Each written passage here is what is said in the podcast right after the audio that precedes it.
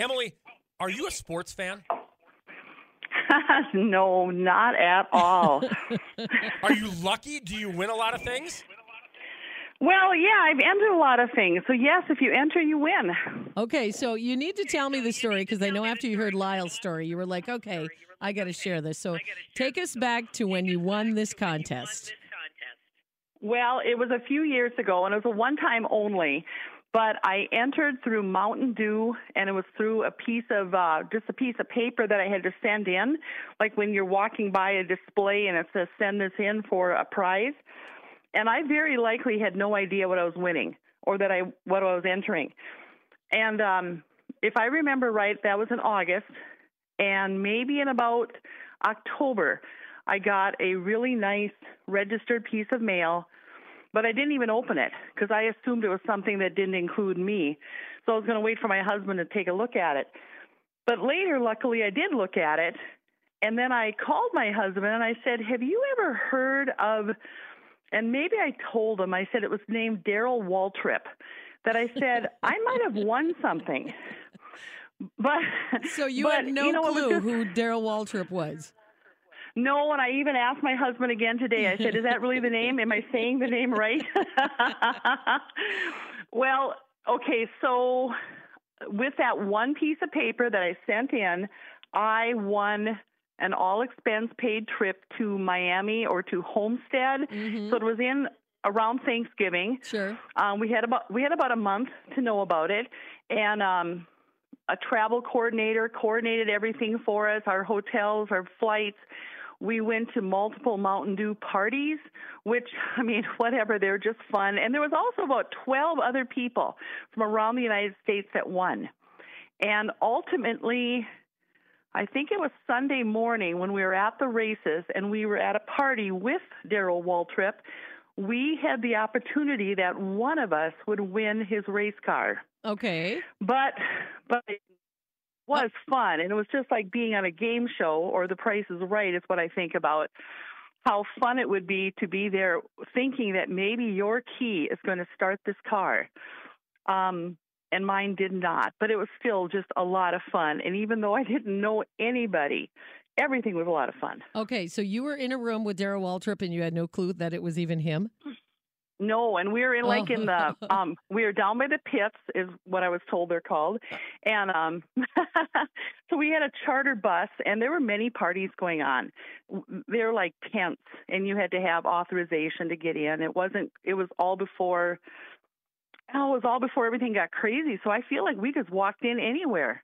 And it was just a morning party. Darrell Waltrip came. Um, we did that car thing that must have been some um, uh, promotion for Mountain Dew, and we all got to we got shirts, we got little replica cars, we got oh we got all kinds of Mountain Dew stuff, and then one person who did start the car supposedly won that car. Oh, wow. So I just think that this is great. You had no clue about NASCAR, about the races or anything, and yet you're hanging out in a tent with Darrell Waltrip.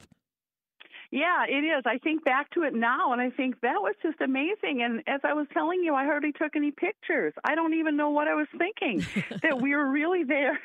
And and I mean everything and we were able to walk around the pits and we were able to just see the race cars which probably probably almost no one did I know when it comes to the names of the race car drivers, but it was still fun to see just the the pomp and circumstance of everything that goes on for a big race.